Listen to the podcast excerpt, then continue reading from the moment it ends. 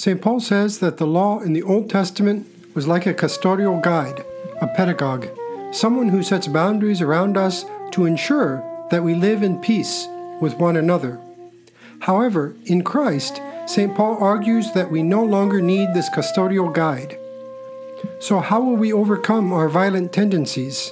How do we live in peace with our enemies? And why would St. Paul claim that this breaks down divisions between people? The bottom line because the gospel has revealed our tendency towards violence and the true intent of the law, to love our neighbor, which ensures peace within the community, we no longer need the law as a custodial guide, a pedagogue looking after us. You're listening to The Way with Father Dustin Lyon, a podcast of the Ephesus School Network.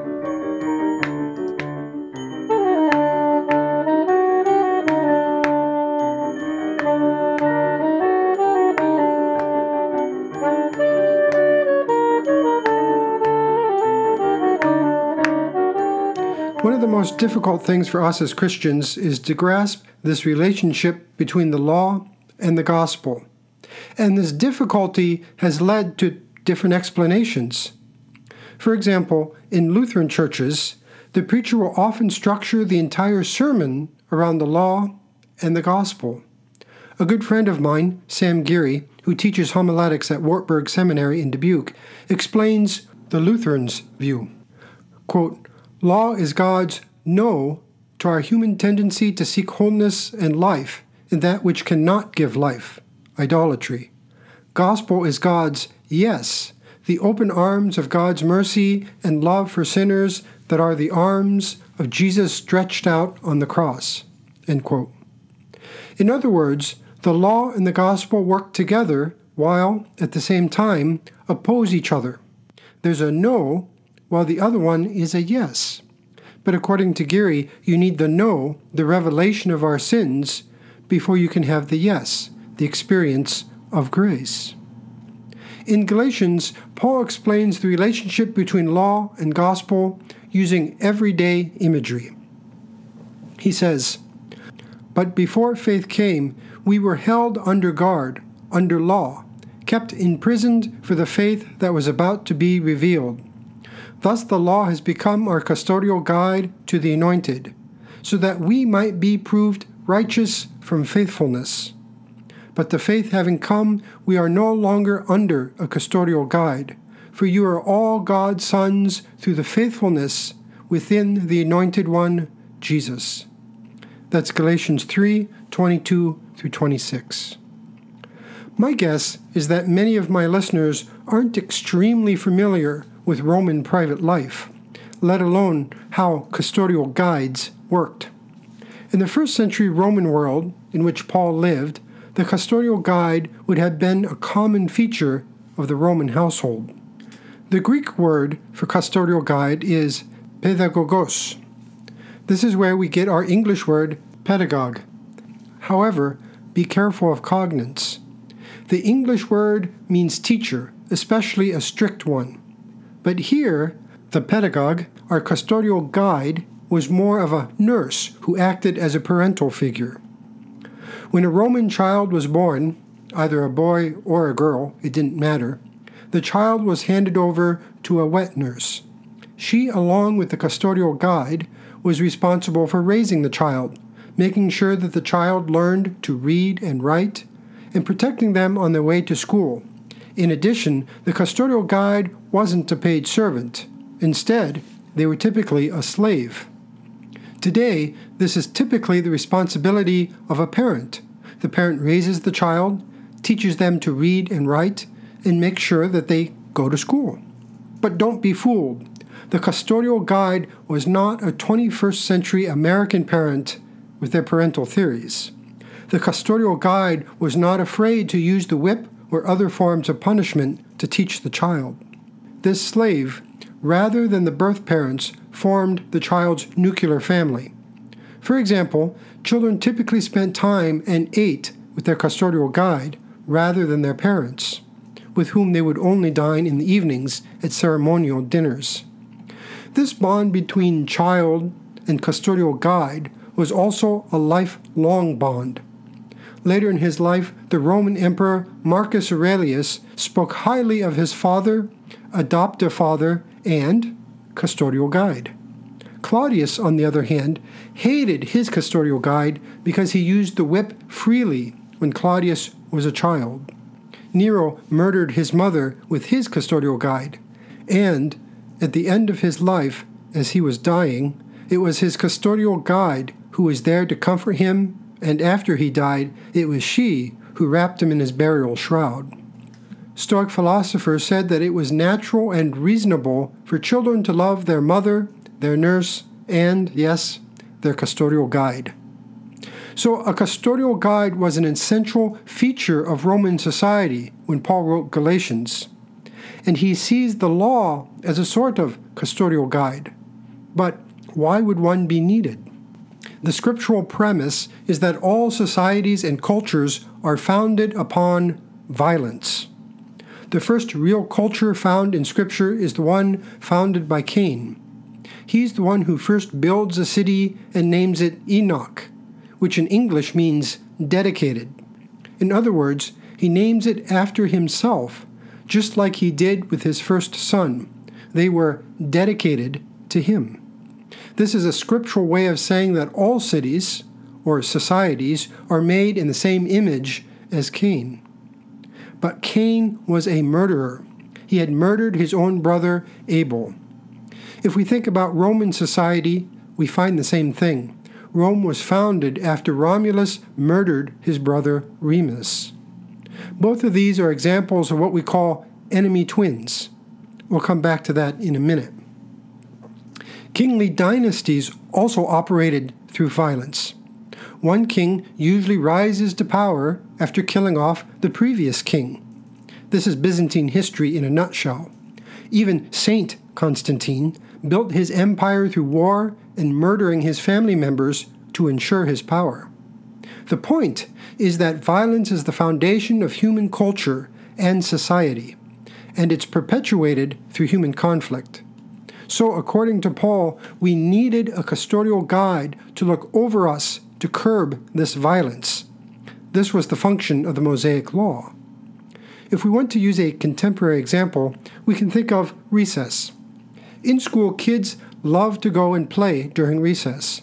However, kids being kids, violence often erupts. Perhaps it's a dispute over the rules of tag, or perhaps Johnny is picking on Susie, or maybe Billy just gave Jimmy a dirty look. Who knows? Whatever it was, violence breaks out and the kids start to fight. However, a teacher must be the law, a custodial guide, and step in to enforce the ground rules. No fighting on the playground. The teacher has to set the boundaries between what is acceptable and what is not, or there'll never be peace at recess. Sometimes if you're acting badly enough, the teacher will have to put you in timeout. In biblical language, the teacher has put a curse on you. No longer are you allowed to enjoy the privileges of recess. You're stuck sitting on the bench, exiled off the playground. So the teacher is like the Mosaic Law, setting the boundaries of what's right and wrong to keep a lid on the violence. But let's take a deeper look at what sort of boundaries are needed. Now remember, I mentioned enemy twins. Boundaries also function to prevent such relationships from forming. Here's how that works conflict in human societies is formed by what's called mimetic desire. This means that we desire to be what someone else is. As we get jealous of someone, we become more competitive with them. Eventually, this competition turns into conflict. Cain was jealous of his brother Abel, and murders him. Romulus was upset with Remus, and that conflict also ended in violence. But one key point to this is that the person you usually become jealous of is a peer. For example, a plumber won't care about an engineer. But if another plumber is doing better business than the first plumber, then watch out. A conflict may rise between the two of them. To look at it another way, the boundaries of the law set up hierarchies. This ensures that people aren't peers or enemy twins. This limits jealousy and the desire to be what the other person is. It's only when we see someone as a peer and we think we can accomplish what they've accomplished that there's potential for conflict. If someone is out of our peer group, then we typically don't see them as a threat. So, in essence, the law sets boundaries to curb this human violence. But Jesus reveals the true intent of the law, which isn't just to draw boundaries around particular behaviors. Instead, the intent is to promote harmonious relationships within a community. We call this revelation the gospel, loving God and neighbor. If everyone were to live by this intent, if they were to walk the way, there wouldn't be a need for the boundaries created by the law. There'd be no need for a teacher on the playground because everyone would be looking out for everyone else. Johnny and Susie would have no problems whatsoever playing together. This would truly be loving your neighbor as yourself, as Leviticus says. If people actually lived the way, legal prescriptions would be irrelevant so long as everyone keeps from fighting one another. This is why Paul says, in light of the gospel's revelation, we're no longer under a custodial guide, and this is why there are no longer any boundaries. Because if we are loving our neighbors as ourselves, and if this love includes our enemies, as Jesus taught, we no longer need to worry about enemy twins and conflict within peer groups.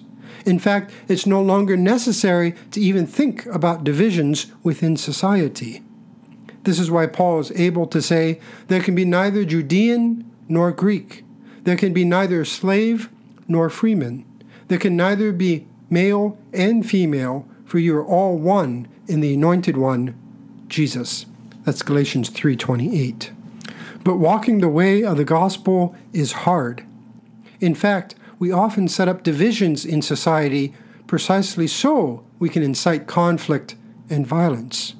For example, if I put up a division between me and someone else, it's easier to see that other as an enemy. And if they're an enemy, it's easy to ridicule them and persecute them. Likewise, if we're able to label someone as an enemy, then we can justify our hatred and violence. After all, isn't that what enemies are for? Plus, we can feel good about ourselves. We feel good when we can really give it to them. This is why politics is so popular. We divide ourselves between Democrats and Republicans. Our side is the heroic side that has all the facts right. But the other side, well, if we let them win, the country will go down the drain We'll all be imprisoned somehow. Human society and culture is built on this sort of violence. The same thing happens, unfortunately, in religion as well. For example, Orthodox Christians have set up a boundary between us and the Turks, precisely so that we can denounce Turkey for using Hagia Sophia as a mosque again. We've made it a political game. It's us versus them. And sadly, we're taking note of which organizations, countries, or denominations side with us, or which ones side with them. But the very moment we justify violence against our enemies, we've violated the gospel. We've broken the peace created by the gospel, and we've become agents of violence. In Greek, the word for the one who divides is diabolos, literally, the one who breaks apart. The sad reality is that our society and culture continues to have violence as its foundation because we've defined ourselves over and against the other. But the gospel, as taught by Jesus, the Anointed One, tells us we can't justify violence for any reason, not even when it's against our enemies. Here's what he says in Matthew You have heard that it was said, an eye for an eye and a tooth for a tooth. Whereas I tell you not to oppose the wicked man by force. Rather, whoever strikes you on the right cheek, turn to him the other as well. And to him who wishes to bring judgment against you, so that he may take away your tunic, give him your cloak as well. And whoever presses you into service for one mile, go with him for two. Give to the one who begs from you, and do not turn away from one who wishes to borrow from you. you have heard that it has been said, You shall love your neighbor and you shall hate your enemy. Whereas I tell you, love your enemies and pray for those who persecute you. In this way, you may become sons of your Father in the heavens, for he makes his sun to rise on the wicked and the good, and sends rain upon the just and the unjust. That's Matthew 5 38 through 45. So, with this in mind, how should the Orthodox respond to the news about Hagia Sophia in light of the gospel? How should we walk the way as we get closer to November and the presidential election? Folks, let's get real. This is where the rubber meets the road. Paul tells us that as Christians, we've been baptized into the anointed, and thus we have clothed ourselves in the anointed. This means that the true intent of the law has been revealed to us. We now know that human culture and societies have, as its foundation, a tendency towards violence. Because we know this, we are now able to break free of this violent cycle and ensure peace by loving our neighbors and enemies instead. So, if we want to be free of the custodial guide, we need to start walking the way. This has been The Way with Father Dustin Lyon, a podcast of the Ephesus School Network.